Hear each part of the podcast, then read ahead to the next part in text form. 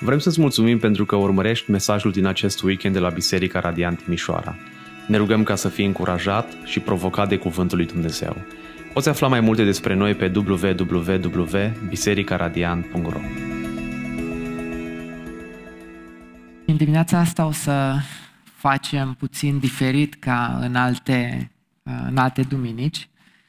Vă mărturisesc că săptămâna asta am avut o săptămână poate un pic mai interesantă decât altele și în privința pregătirii predicii, le-am mărturisit și fraților prezbiteri, uh,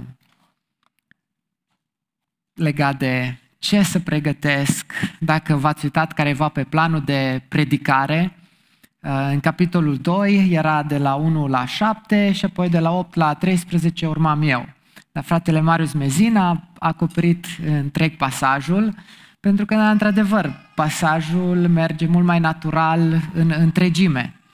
Apoi mă gândeam, ok, hai totuși să folosesc pasajul acesta, bucățica respectivă, să facem un studiu despre lege în viața credinciosului, Noul Testament, ce înseamnă, cum se aplică.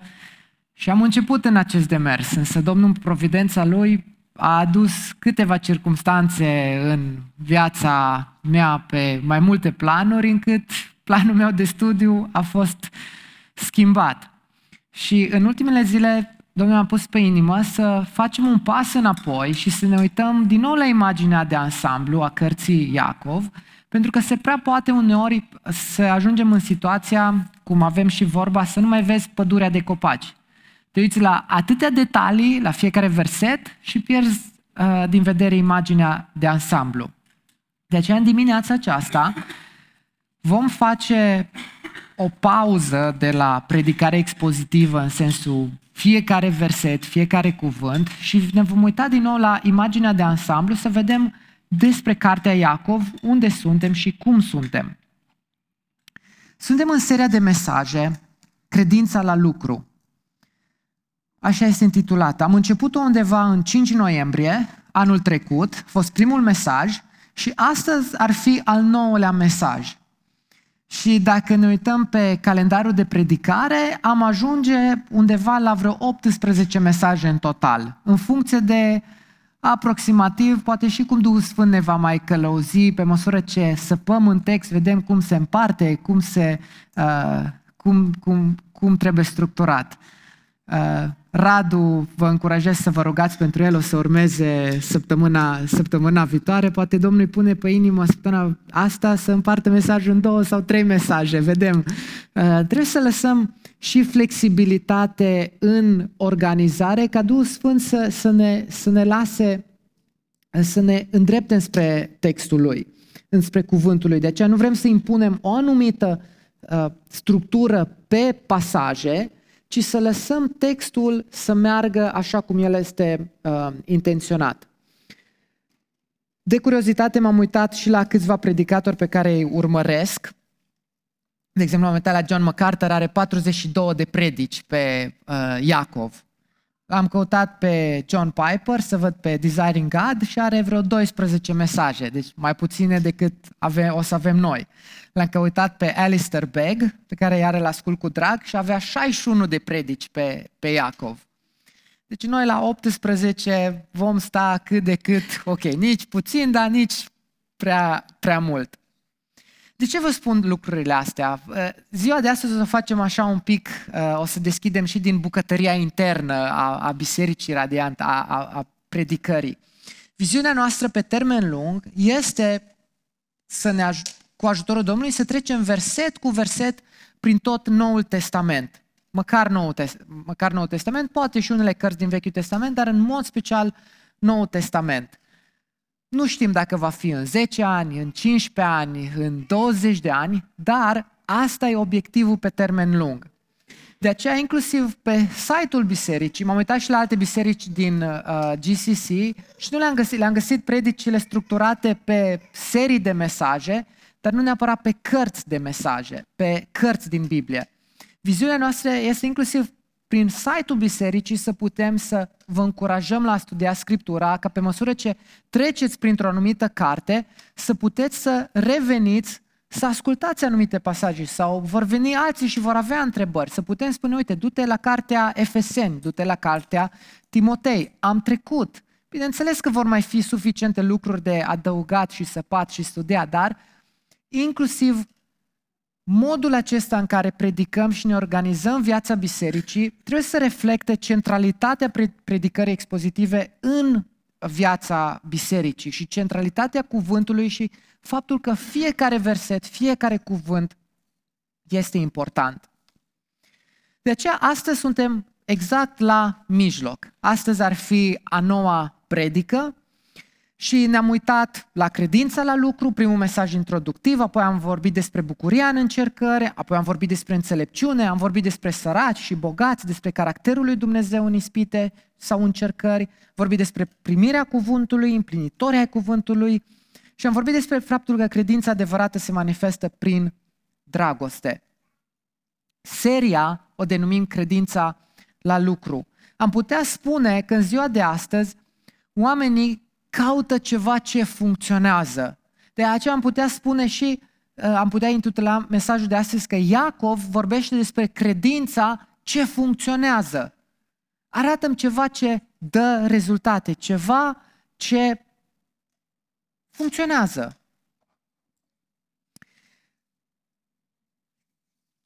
Cartea Iacov, ca o recapitulare, unii o spun că este cartea proverbelor din Noul Testament.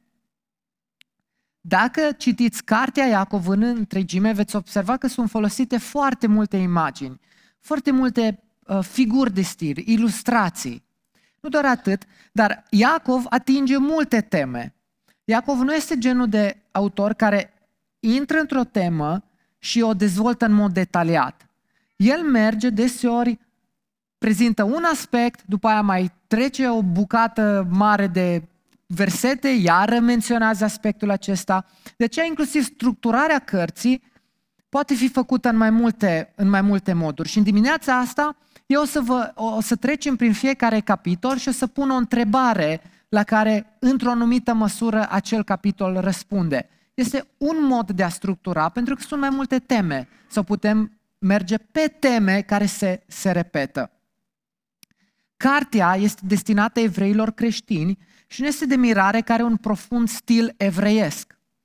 Conține mai mult de patruzeci de referințe la Vechiul Testament și mai mult de douăzeci de referințe la Predica de pe munte. Și vă las ca temă de casă să căutați, să vedeți unde sunt acele uh, referințe.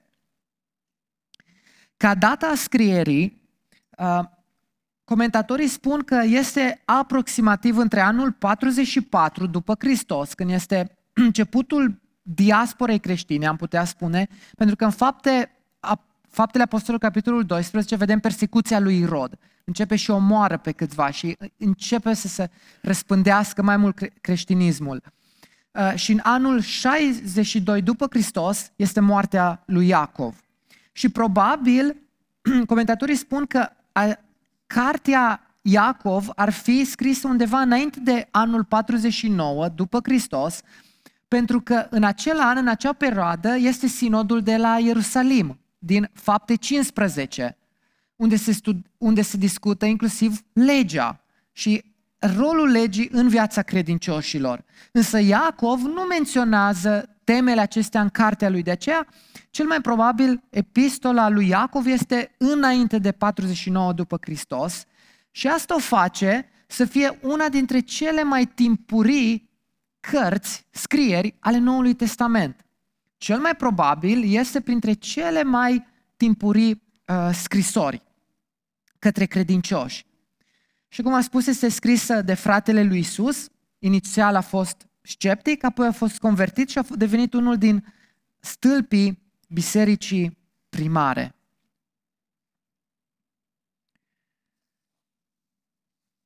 Ca stil, Iacov este adeptul unui stil direct, cu afirmații concrete, legate de o trăire înțeleaptă. Este un stil ce îl găsim și în cartea Proverbe, în care găsești acele afirmații ce le poți spune pe Twitter sau pe X, da? o simplă afirmație în care după aia te gândești ce-o vrut să spună și sap și tot descoperi straturi și straturi de, de implicații practice. Cartea Iacov insistă pe aspecte practice, accentuând nu înțelegerea teoretică, ci practica sfântă sau trăirea duhovnicească. Asta nu înseamnă că Iacov spune nu, nu, nu, nu contează ceea ce crezi. Contează ceea ce crezi și ca definiție și cunoștință teoretică, dar el pune accentul pe practic, pe manifestarea practică. Iacov a scris motivat de dorința ca cititorii și ascultătorii lui să asculte de cuvântul lui Dumnezeu fără compromis. Deci el insistă mult și pe aspecte practice, mai ales că ești la un început, ești la începutul vieții de credință, la începutul bisericii și am putea spune că este ca un fel de manualul începătorului sau dintr-un alt punct de vedere este ca un fel de carte în care poți să faci un fel de verificare tehnică, cu ghilimele de, de, de rigoare, a aspectelor practice din viața de credință. El nu dă un checklist exhaustiv, da? Toate aspectele, ci se uită la câteva aspecte elementare care să le verifici din viața ta. Hei, funcționează? Nu funcționează? Ești în stare de siguranță spirituală, de a circula în public, cu, în comunitatea de credință? Sau trebuie să intri în revizii capitale pentru că este ceva fundamental uh, grav în, în viața ta? Iar versetul cheie al întregii cărți este în capitolul doi, versetul douăzeci și șase. Căci așa cum trupul fără duh este mort, tot, așa, tot astfel și credința fără fapte este moartă. Asta, am auz, asta a fost prezentat ca verset cheie în primul mesaj, de aceea după nouă mesaje este bine să, ne, să ne-l amintim și poate chiar să vi-l sublineați. Cartea Iacov insistă pe, pe tema aceasta, așa cum trupul fără duh este mort, tot astfel și credința fără fapte este moartă. Și în dimineața aceasta, înainte să mergem la fiecare capitol, aș vrea să facem un exercițiu care uh, nu l-am mai făcut de mult timp, uh, așa, mai extins. Aș vrea să încercăm să ne imaginăm că suntem biserica primară în primul secol, da? E una dintre cele mai timpurii scrisori și primești scrisoarea de la Iacov și nu aveau încă Xerox, încă nu aveau e-mail, încă nu aveau telefoanele, tabletele, probabil aveau tablete în format fizic, așa, dar puțin, puține și alea, și primeau o scrisoare. Ce făcea biserica? Cel mai probabil era cineva invitat în față din biserică și citeau scrisoarea. Acum, eu vă întreb ceva, când primiți o scrisoare vă, și are cinci pagini, vă opriți la prima pagină și a doua o continuați săptămâna viitoare sau peste trei zile? Sau sunteți curioși să citiți până la capăt? Sunteți curioși să citiți până la capăt, cel mai probabil. Cel puțin eu aș fi. Și asta, în dimineața asta, am vorbit cu câțiva bărbați din biserică și pe rând o să invit în față cu microfonul și dacă aveți Bibliile fizic la voi, le puteți păstra deschise, dar poate ar fi o idee să încercați să vă puneți în papucii bisericii primare. Nu au telefoane, nu au caiete de notițe, stăteau, uneori stăteau într-o sinagogă, alteori stăteau în case, alteori stăteau în peșteri și ascultau citirea scrisorii. De aceea aș vrea să-l invit pe David, prima dată, să iau un microfon și să trecem prin toată cartea Iacov. Să urmeze David, apoi Rareș, capitolul doi, capitolul trei, patru și cinci și apoi o să, o să revenim. Și haideți să încercăm să ascultăm ce spune Iacov Bisericii Radiant și ce ar trebui să ascultăm noi. Iacov, slujitor al lui Dumnezeu și al Domnului Iisus Hristos, către cele douăsprezece seminții care sunt împrăștiate printre națiuni, salutări! Frații mei, să considerați că aveți parte de cea mai mare bucurie atunci când treceți prin diferite încercări, știind că testarea credinței voastre lucrează răbdarea. dar lăsați răbdarea să-și facă desăvârșit lucrarea ca să fiți desăvârșiți și întregi, fără să vă lipsească nimic. Dacă vreunuia dintre voi lipsește înțelepciunea, asociarea de la Dumnezeu, care dă tuturor cu generozitate și fără să mustre, și ea îi va fi dată, dar asociarea cu credință, fără să aibă îndoieli, fiindcă cel ce are îndoiel este ca valul mării, purtat de vânt și împins încoace și încolo. Un astfel de om să nu se aștepte să primească ceva de la Domnul, fiindcă este un om indecis și instabil în toate căile lui. Fratele care are o situație materială modestă să se laude cu înălțarea lui, cel bogat însă să se laude cu smerenia lui, smerirea lui, pentru că el va trece ca floarea unei plante. Soarele răsare cu căldura lui arzătoare și usucă planta, floarea ei cade și frumusețea înfățișării ei piere. Așa se va vesteji și cel bogat în umbletele lui. Fericit este omul care îndură ispita, căci după ce a fost dovedit bun, va primi coroana vieții pe care a promis-o Domnul celor ce-L iubesc. Nimeni, când este ispitit, să nu zică sunt ispitit de Dumnezeu, căci Dumnezeu nu poate fi ispitit de rău și El nu ispitește pe nimeni, ci fiecare este ispitit atunci când este atras de propria lui poftă și momit. Atunci pofta, concepând, dă naștere păcatului, iar păcatul odată săvârșit produce moartea. Nu vă înșelați, frații mei prea iubiți, orice binefacere și orice dar desăvârșit este de sus, coborând de la Tatăl Luminilor, la care nu există schimbare sau umbră de mișcare. El ne-a născut prin cuvântul adevărului potrivit cu voia Lui, ca să fim un fel de prim rod între fapte, făpturile Lui. Frații mei prea iubiți, să știți aceste lucruri. Orice om să fie grabnic la ascultare, încet la vorbire și încet la mânie, căci mânia omului nu produce dreptatea lui Dumnezeu. De aceea, dați la o parte orice necurăție și orice revărsare de răutate și primiți cu blândețe cuvântul sădit în voi, care are putere să vă mântuiască sufletele.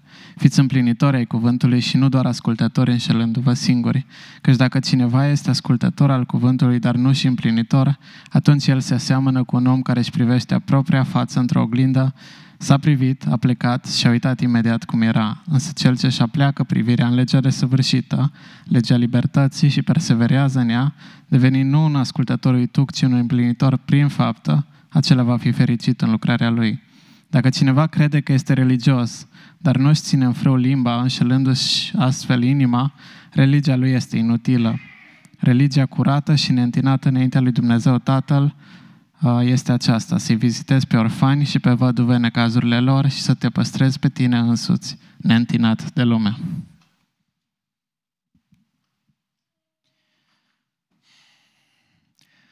Frații mei, să nu țineți credința Domnului nostru Iisus Hristos, Domnul Slavei, căutând la fața omului. Căci, de pildă, dacă intră în adunarea voastră un om cu un inel de aur și cu o haină strălucitoare și intră un sărac îmbrăcat prost și voi puneți ochii pe cel ce poartă haina strălucitoare și ziceți, tu șezi în locul acesta bun, și apoi zice săracului, tu stai acolo în picioare sau șezi jos la picioarele mele, nu faceți voi oare o deosebire în voi înșivă și nu vă faceți voi judecători cu gânduri rele? Ascultați, prea iubiții mei frați, n-a ales Dumnezeu pe cei ce sunt săraci în ochii lumii acesteia, ca să se facă bogați în credință și moștenitori ai împărăției pe care a făgăduit-o celor ce-L iubesc, și voi înjosiți pe cel sărac. Oare nu bogații vă asupresc și vă târăsc înaintea judecătorilor? Nu bagiocoresc ei frumosul nume pe care îl purtați? Dacă împliniți legea împărătească potrivit Scripturii, să iubești pe aproapele tău ca pe tine însuți, bine faceți. Dar dacă aveți în vedere fața omului, faceți un păcat și sunteți osândiți de lege ca niște călcători de lege.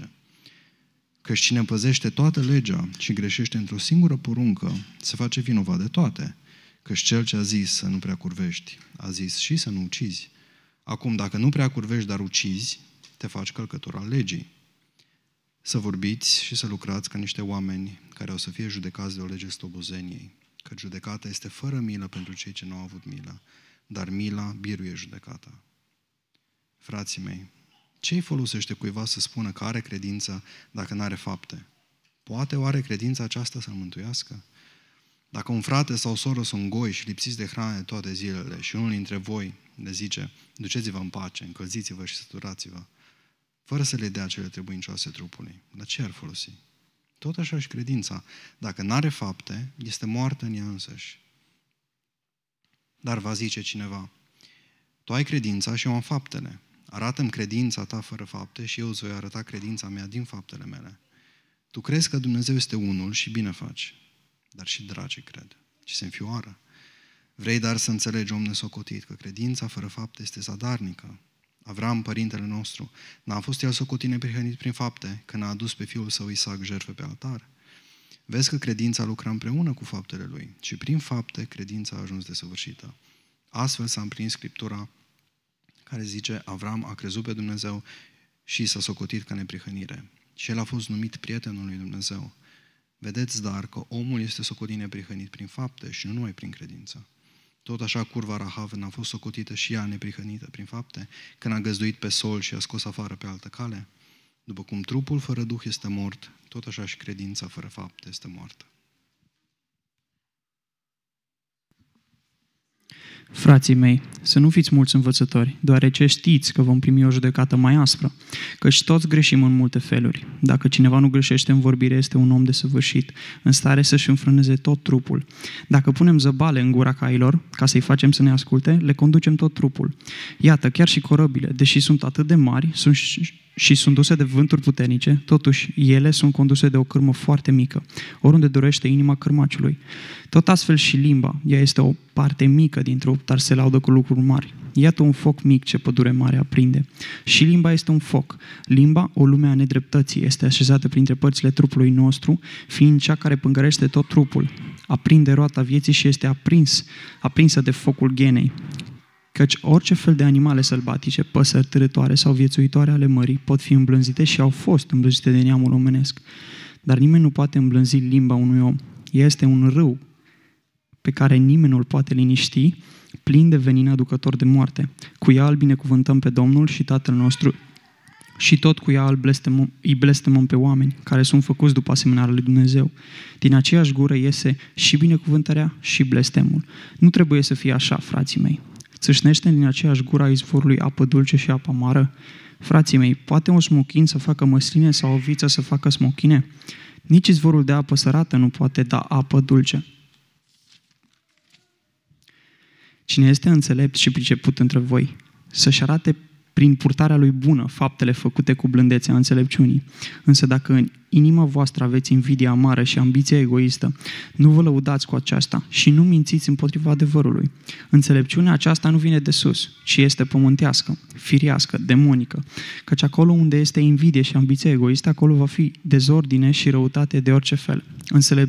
Însă înțelepciunea care vine de sus este mai întâi curată, apoi pașnică, blândă, ascultătoare, plină de milă și de roade bune, imparțială, fără ipocrizie. Iar rodul dreptății este semănat în pace de către cei ce fac pace.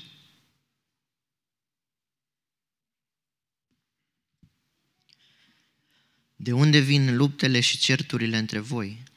Nu vin oare din poftele voastre care se luptă în măduralele voastre? Voi poftiți și nu aveți, ucideți, pismuiți și nu izbutiți să căpătați. Vă certați și vă luptați și nu aveți, pentru că nu cereți. Sau cereți și nu căpătați, pentru că cereți rău, cu gând să risipiți în plăcerile voastre. Suflete preacurvare, nu știți că prietenia lumii este vrăjmășie cu Dumnezeu? Așa că cine vrea să fie prieten cu lumea, se face vrăjmaș cu Dumnezeu. Credeți că degeaba vorbește Scriptura? Duhul pe care l-a pus Dumnezeu să locuiască în noi ne vrea cu gelozie pentru sine, dar, în schimb, ne dă un har și mai mare. De aceea zice Scriptura: Dumnezeu stă împotriva celor mândri, dar celor smeriți le dă har. Supuneți-vă dar lui Dumnezeu, împotriviți-vă diavolului și el va fugi de la voi. Apropiați-vă de Dumnezeu și el se va apropia de voi. Curățiți-vă mâinile păcătoșilor, curățiți-vă inima, oameni cu inima împărțită, simțiți-vă ticăloșia, tânguiți-vă și plângeți. Râsul vostru să se prefacă în tânguire și bucuria voastră în întistare, smeriți-vă înaintea lui Dumnezeu și El vă va înălța. Nu vă vorbiți de rău unii pe alții, fraților. Cine vorbește de rău pe un frate sau judecă pe fratele său, vorbește de rău legea sau judecă legea, și dacă judeci legea, nu ești împlinitor al legii, ci judecător. Unul singur este dătătorul și judecătorul legii, acela care are putere să mântuiască și să piardă. Dar tu cine ești de judești pe aproapele tău? Ascultați acum voi care ziceți, astăzi sau mâine ne vom duce în cutare cetate, vom sta acolo un an, vom face negustorie și vom câștiga. Și nu știți ce aduce ziua de mâine. Căci ce este viața voastră? Nu sunteți decât un abur care se arată puțin tel și apoi piere. Voi, dimpotrivă, ar trebui să ziceți, dacă va vrea Domnul, vom trăi și vom face cutare sau cutare lucru. Pe când acum vă făliți cu lăudăroșiile voastre, orice laudă de felul acesta este rea. Deci, cine știe să facă bine și nu îl face, săvârșește un păcat.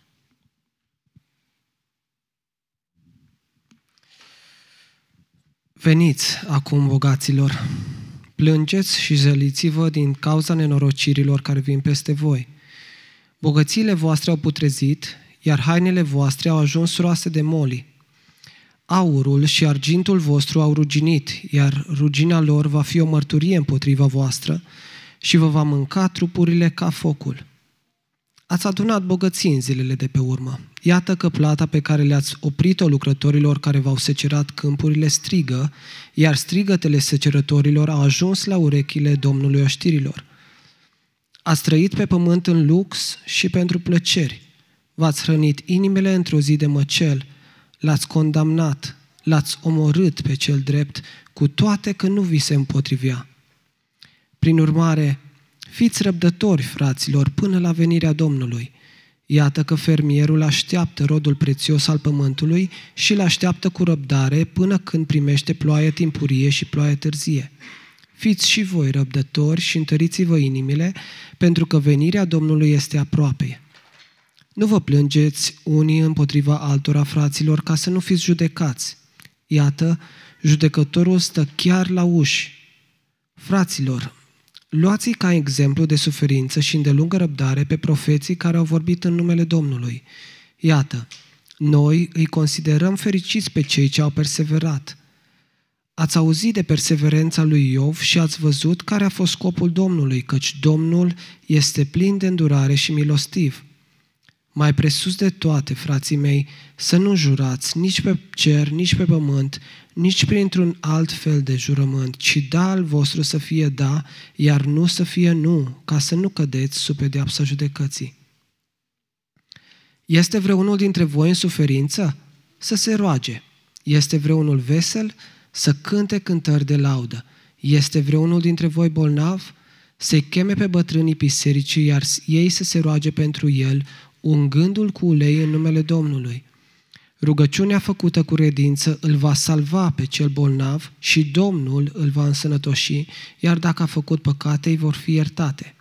Așadar, mărturisiți-vă păcatele unii altora și rugați-vă unii pentru alții ca să fiți vindecați. Mare putere are rugăciunea celui drept. Ilie era un om obișnuit ca și noi.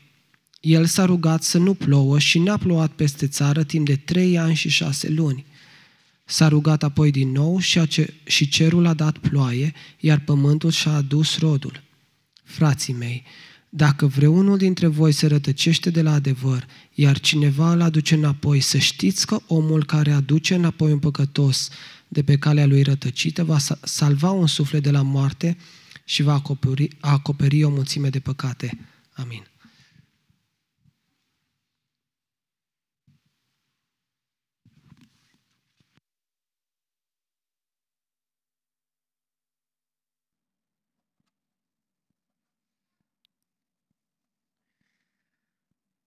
Probabil biserica a ascultat scrisoarea și au început să se gândească, fie, fie la un gând, fie la altul. Probabil următoarea zi, dacă se întâlneau în fiecare zi a săptămânii, au citit-o din nou. Poate peste o săptămână au citit-o din nou și au meditat.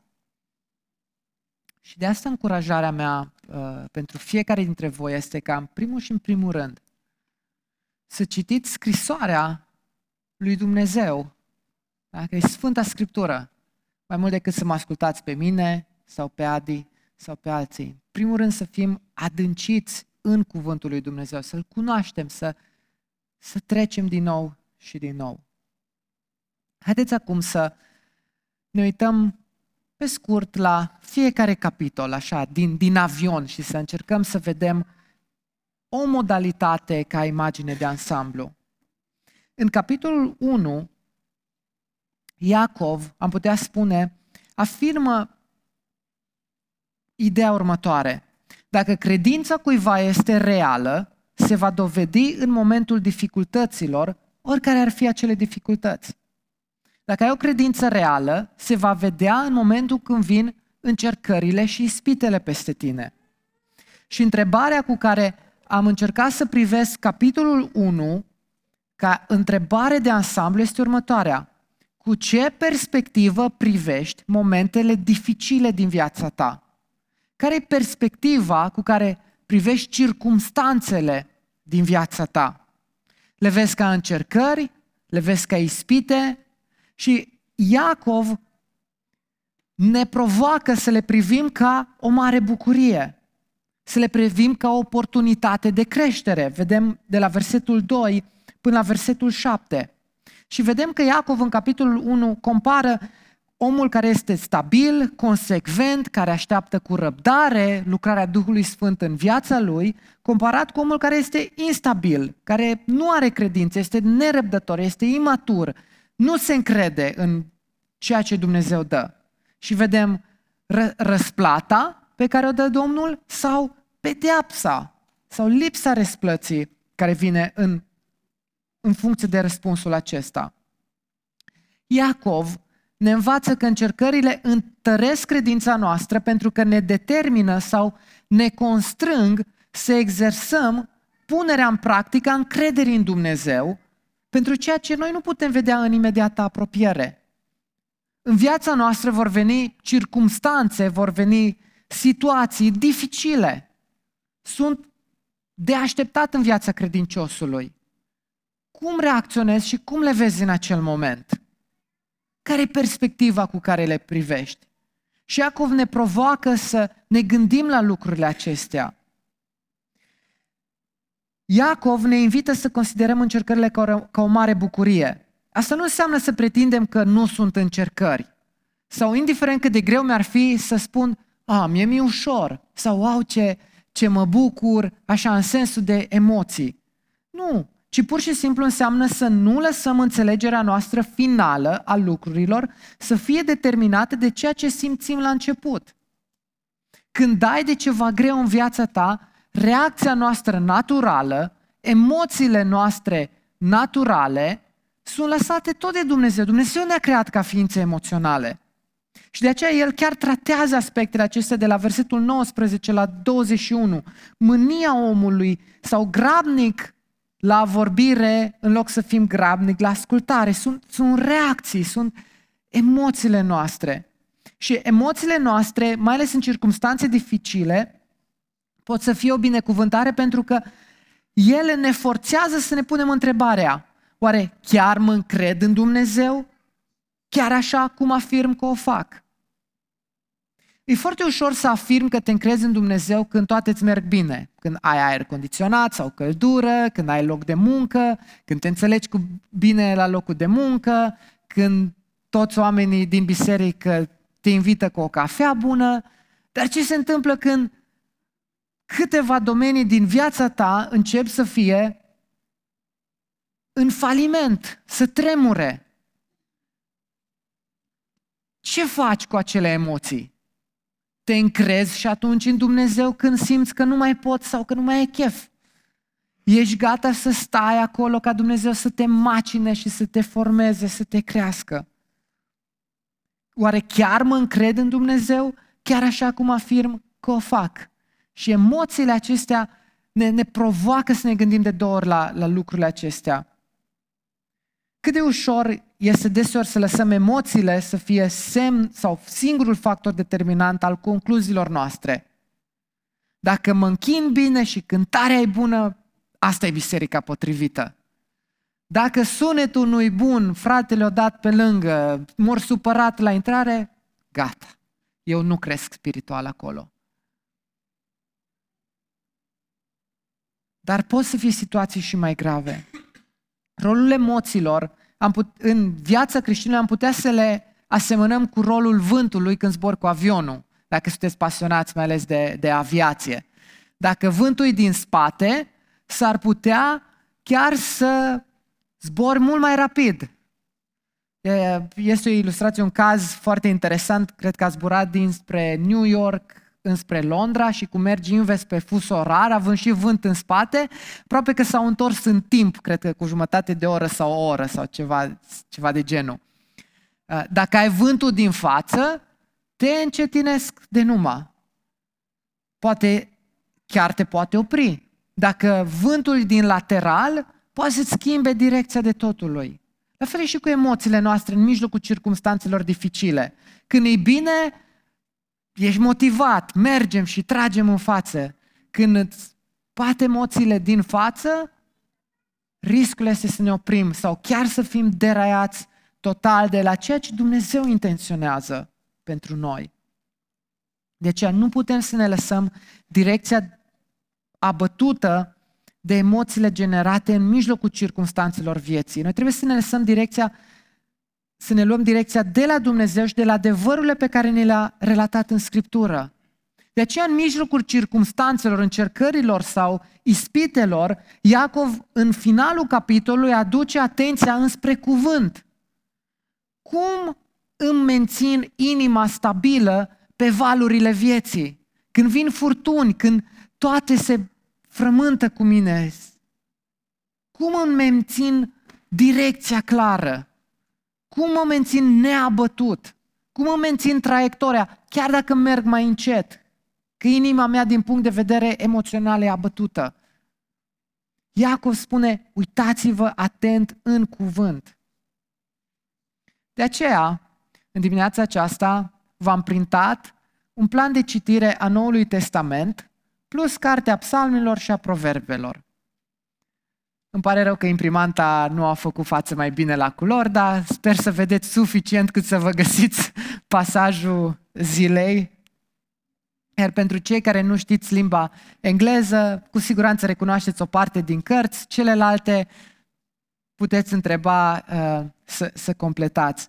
Și invitația pentru noi ca biserică ar fi ca în următoarele patru luni de zile, dacă nu ai început deja un plan de citire, începe-l pe acesta. Ți-am dat și timp să îți iei avans, da? Începe de la întâi februarie, da? Deci mai ai încă nouă, opt zile, dacă uh, mai, mai mult, zece zile, da? Până la treizeci și unu. De la întâi februarie, da? Să trecem ca biserică prin Noul Testament și prin cartea Psalmilor și a Proverbelor. Sau dacă ai un plan deja de citire început, ia-l acesta și pune-l într-una dintre Bibliile din care citești de obicei. Sau te provoc să citești o dată pe an Vechiul Testament și de trei ori Noul Testament, ca să fie un pic mai bun echilibru ca și volum de, de informație. Cum poți practica ce nu cunoști? Da? Chiar dacă Iacov pune accentul pe practică, asta nu înseamnă să nu ai deloc cunoștințe, pentru că vei începe să faci bine și vei întâmpina și reacții negative. Vei avea oameni nemulțumiți, oameni care obiectează la orice faci bine. Și fără o ancorare puternică în cuvânt ai inimii noastre, vom putea, vom risca să fim duși pe valurile schimbătoare ale circumstanțelor vieții. Chiar săptămâna asta vă mărturisesc, pe când ziceam, mă pun și studiez, luni aflu vestea că cineva își dă demisia de la clinică. Trebuie să vin acasă de la birou, să discut cu Nico cum pregătim un plan de tranziție. Următoarea zi, marți, încep discuții la bloc. Că inundație, că administrația nu face, că să facă X, că să facă Y. Vine următoarea zi, începem discuțiile pentru biserică. Investește timp, ascultă-l pe unul, ascultă-l pe celălalt, pregătește grupul mic, pregătește predica. Mai era suficient să mai încep și cu familia, cu locul de, meu de muncă și cu sănătatea, să fi fost meniul complet. Cum îți păstrezi mintea întreagă și stabilă când dintr-o dată te așteptai abia aștept să mă pregătesc, să studiez cu legea, să stau să citesc, să fiu și eu mai bine pregătit și vin așa trei, patru valuri care nu mai știi de unde să te reculegi. Și răspunsul este la Iacov. Cere înțelepciune, strigă după înțelepciune, caut-o. De aceea este analogia între unde te duci când simți că n-ai înțelepciune și nu mai știi cum să faci. În rugăciune te duci la cartea Proverbe și te duci la Iacov în Noul Testament, mai ales dacă te gândești cum să vorbești mai înțelept. Capitolul unu ne provoacă să răspundem la întrebarea cu ce perspectivă privești circumstanțele vieții. Cum le privești? Care e perspectiva cu care te uiți la ele? Însă Iacov nu se oprește aici, ci tot în modul practic, el continuă în capitolul doi. Și dacă ar fi să folosim aceeași întrebare, putem spune, cu ce perspectivă privești oamenii din viața ta? Și el menționează deja, bogați, săraci, orfani, văduve. Cum privești oamenii din viața ta? Și în capitolul doi am putea spune că el menționează câteva semne ale unei dragoste deficitare. Ei erau evrei, nu aveau obiecții că trebuie să-ți iubești aproapele, era cât se poate, era negru pe alb în lege, era cât se poate de clar, îl cunoșteau și de la Domnul Iisus, era, știau ce trebuie să facă. Ei, dar apăreau fisuri, crăpături în înțelegerea, în manifestarea dragostei lor. Vedem în versetul patru și în versetul nouă favoritism. Spuneam la grupul mic într-un mod așa mai simpatic. Se gudureau pe lângă oameni cu interese personale, egoiste. Dacă îl vedeau pe cineva bine îmbrăcat, spuneam, a, el poate e avocat. Hai să mă pun bine cu el, că poate mă poate ajuta cu clinica, cu informații, da? Dacă îl văd că intră fiecum, nu mai pierd timpul cu el, că cu ce să mă ajute? Da? Un favoritism motivat de o inimă uh, deficitară, o dragoste deficitară. Versetul treisprezece, judecau fără milă. Legea talionului, da? Legea, lege. Când era să aplice? Numai har. Lege. Apoi, versetul paisprezece în continuare, o lipsă a împlinirii a nevoilor de, de bază. Vedem o, o insensibilitate și o inactivitate cu privire la nevoi de bază. Nu erau sensibili la cei de lângă ei. Cum îi privești pe oamenii din viața ta? Cum îi judeci? Cu har? Cu răbdare? Cu milă? Sau cu legea? Asta scrie, asta trebuie să împlinești. N-ai spațiu de creștere. Nu ai timp să crești. Ori totul, ori nimic. Asta spune Scriptura, asta trebuie să faci. Care e dispoziția inimii tale în relațiile cu cei de lângă tine? Ești sensibil la nevoile lor, la situațiile prin care trec. De ce Iacov ne provoacă să ne gândim la faptul că credința autentică se manifestă atât în plan vertical, relația cu Dumnezeu, o înțelegere bună și relație, o închinare bună, dar și în plan orizontal. Și ne dă câteva aspecte uh, practice. Cu ce perspectivă privești oamenii din viața ta? Și vă las să vă uitați în capitolul doi în, în detalii. Păi el continuă în capitolul trei. Am putea spune cu ce perspectivă privești vorbirea și cuvintele tale. Am putea spune că o să ne uităm o modalitate de a structura cap- capitolele sau cartea Iacov. Am propus-o ar fi să ne uităm așa. În capitolul unu vorbește de circumstanțe, în capitolul doi vorbește de, de oameni, se apropie, strânge. În capitolul trei vorbește despre vorbire, e mai aproape de tine. În capitolul patru o să vorbească despre inima ta și o să vedem cum se referă. Și apoi în capitolul cinci vorbește despre pocăință sau transformarea uh, inimii tale. Însă în capitolul trei, cu ce perspectivă privești vorbirea și cuvintelor tale? Versetul unu, să nu fiți mulți învățători. Este asta o descurajare?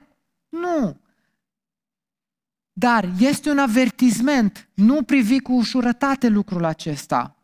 Se uită de la versetul doi la șase despre influența vorbirii. Privești cu superficialitate rolul cuvintelor. A, da, ce contează ce am spus? Că doar am zis, n-am făcut nimic mai mult. Doar am zis, n-am acționat. Ei, dar cuvintele sunt mult mai periculoase. Pot aprinde roata vieții. Apoi de la versetul șapte la doisprezece vedem durerea procesului de sfințire sau răstignirea firii pământești. Îi spune, da, între, între voi, fraților, să nu fie așa, dar din păcate este. Discutam săptămâna aceasta, da, la un moment dat inima noastră este transformată, dar din izvorul inimii, dar până apa aceea sărată, murdară, este curățită de noua apă, de o inimă transformată, uneori durează și uneori vorbirea noastră este într-un proces de transformare mai lung. Și apoi vorbește de la treisprezece la optsprezece despre înțelepciunea în vorbire. Cu ce perspectivă îți privești cuvintele și limba ta? Le privim cu seriozitate? Cu atenție? Cu o apăsare? Cu o frică sfântă asupra importanței fiecărui cuvânt? Sau le privim cu superficialitate?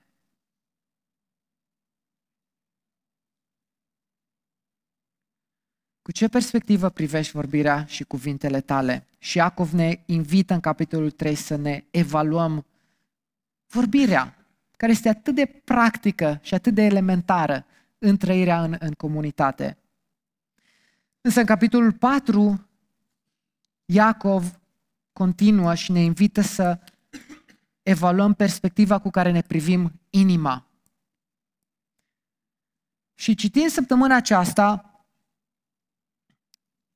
chiar mă gândeam, oare când a fost ultima dată când am folosit cuvintele acestea în dreptul inimii mele?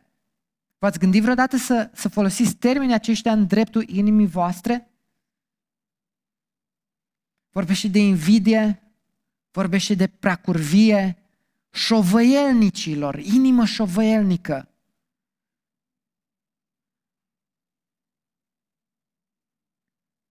Iacov, în capitolul patru, este un capitol, am putea spune, foarte dur, foarte tăios dintr-un anumit punct de vedere. De ce? Pentru că el expu, expune pro, probleme și păcate ale inimii. Vorbește despre cum cerem, vorbește despre ce cerem și ce dorim. Și problema inimii care este? De la versetul unu la șase. Egoism, invidie, risipă. Cum îți privești inima? Te-ai gândit că chiar inima ta s-ar putea să fie egoistă, să, s-ar putea să fie invidioasă, s-ar putea să caute să risipească. De la șase la zece, o inimă mândră. De la versetul unsprezece și doisprezece, o judecată aspră a fraților. Din nou legea și judecătorul și o vorbire de rău, asprime. Sau de la versetul treisprezece la șaptesprezece, o planificare fără Dumnezeu, care de fapt ce reflectă? O autonomie egoistă. Eu n-am nevoie. Inima mea spune, eu îmi fac toate planurile. Cel mult mă rog ca Dumnezeu să vină să binecuvinteze planurile mele, dar eu mi le-am făcut deja. Nu mai există loc de schimbare. Cu ce perspectivă îți privești inima? Chiar crezi în depravarea totală? Sau inima ta trebuie doar ajustată pe aici, pe acolo și doar să mai îmbunătățești puțin? Sau în, în momentul când Dumnezeu te-a născut din nou, a luat ceva incredibil de păcătos, afectat în toate aspectele și pe măsură ce creștem în viața de credință suntem tot mai mult fascinați de cât de mult are Domnul de lucru cu noi. Sau eu spun, inima mea, da, e cât de cât ok, nu e chiar așa problematică. Adică, na, văd că Iacov scrie în capitolul patru, dar nu pentru mine, nu eu sunt invidios sau nu eu mă cer, eu nu mă cert cu nimeni. Eu nu am problemă de mândrie. Eu nu judec aspru.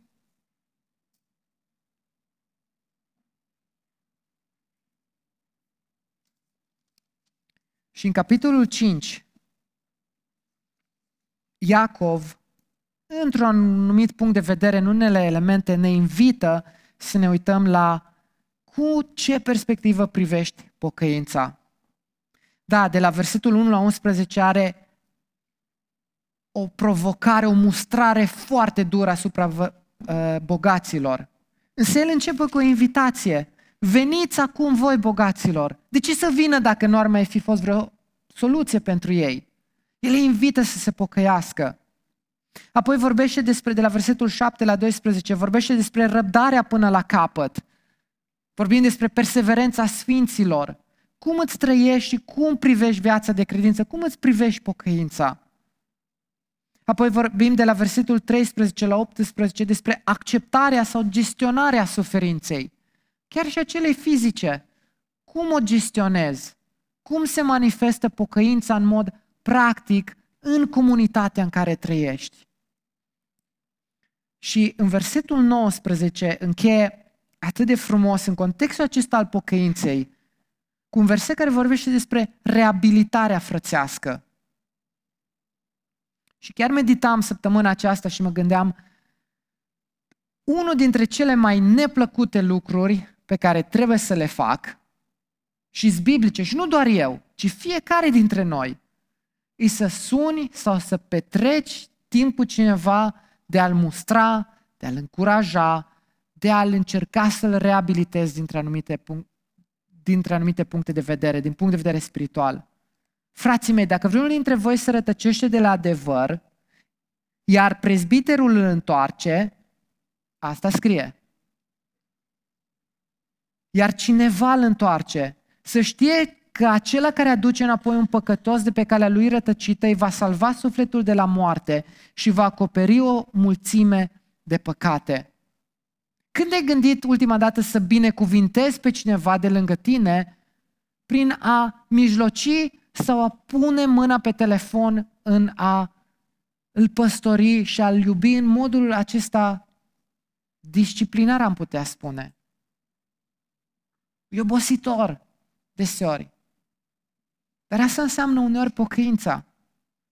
Eu nu pot să... Un, uneori Duhul Sfânt ne cercetează prin relațiile noastre și prin interacțiune dintre noi. Nu trebuie să așteptăm doar intervenție directă a lui Dumnezeu în conștiința noastră, pentru că versetele sunt clare în a ne încuraja și în a îndemna unii pe alții la pocăință. Cu ce perspectivă privești pocăința? O privești ca o binecuvântare pentru viața ta? Te învață cum să trăiești în mijlocul suferințelor și până la capăt și în relațiile cu tine? Sau cum privești pocăința aceasta?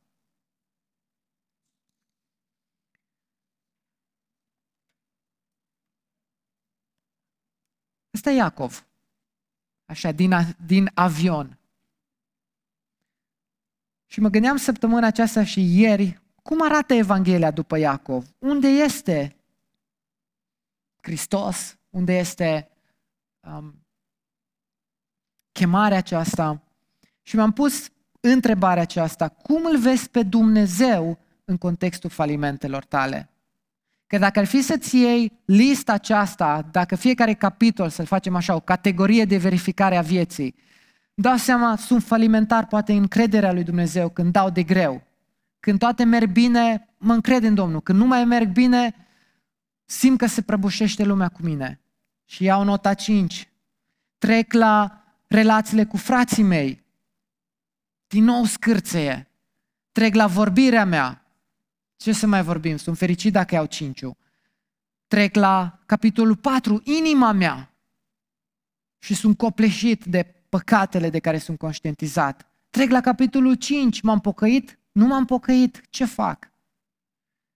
Și Iacov, pe măsură ce trece prin capitolele acestea, vorbește despre Dumnezeu în urmă, cu următorii termeni. Cum este Dumnezeu? Dumnezeu care dă înțelepciune cu generozitate în capitolul unu. Dă coroana vieții celor ce iubesc. În mijlocul falimentelor mele, Iacov nu uită să menționeze caracterul și bunătatea lui Dumnezeu.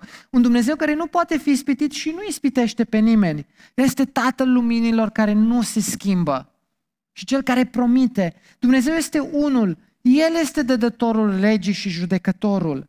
El este Domnul oștirilor. Și din nou încheie cu capitolul cinci, care poate ajung răvășit de evaluarea mea și spune: Domnul este plin de îndurare și milostiv.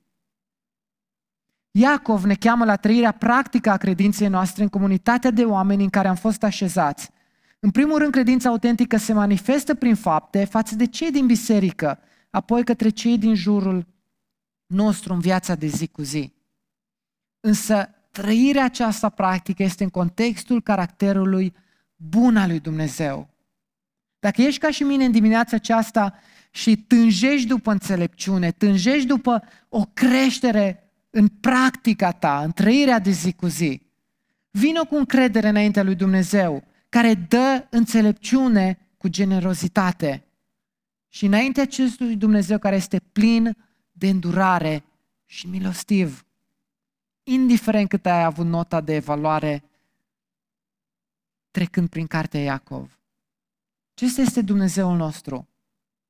Acesta este Dumnezeul care ne invită să mai stăm nouă, de nouă ori cel puțin în cartea Iacov să intrăm în detalii.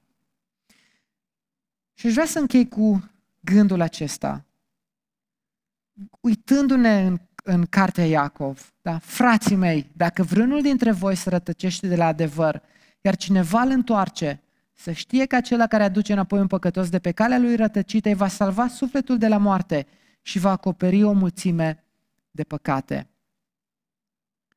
Mă rog să ne ajute Dumnezeu să fim o biserică ce să știm să ne îngrijim spiritual, reciproc, într-un mod biblic, într-un mod cu milă și cu har, nu cu lege, ci așa cum Domnul nostru este plin de milă și îndurare față de noi. Haideți să plecăm capul pentru, pentru rugăciune.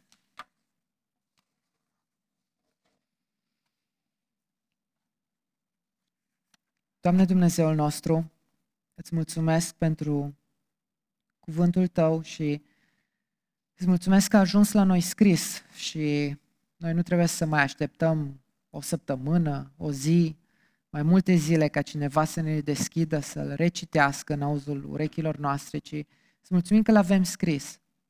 Și te lăudăm, Doamne, că Tu ești un Dumnezeu care ne dai cu generozitate, cu răbdare, înțelepciunea de care avem nevoie. Te lăudăm, Doamne, că Tu duci la bun sfârșit ce ai început în noi. Și mă rog, Doamne, să ne ajut să fim o biserică ce ne iubim unii pe alții, trăim o credință nu doar bună din punct de vedere teoretic, ci ajută-ne să trăim și o credință practică, unii față de alții, în comunitatea, în biserica, în, în cartierele în care ne-ai așezat, la locurile noastre de muncă. Și ajută-ne, Doamne, să fim o biserică ce are mereu ochii ațintiți înspre Tine și inima ancorată de Tine.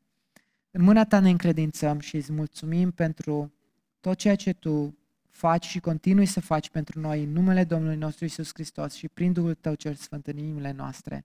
Amin.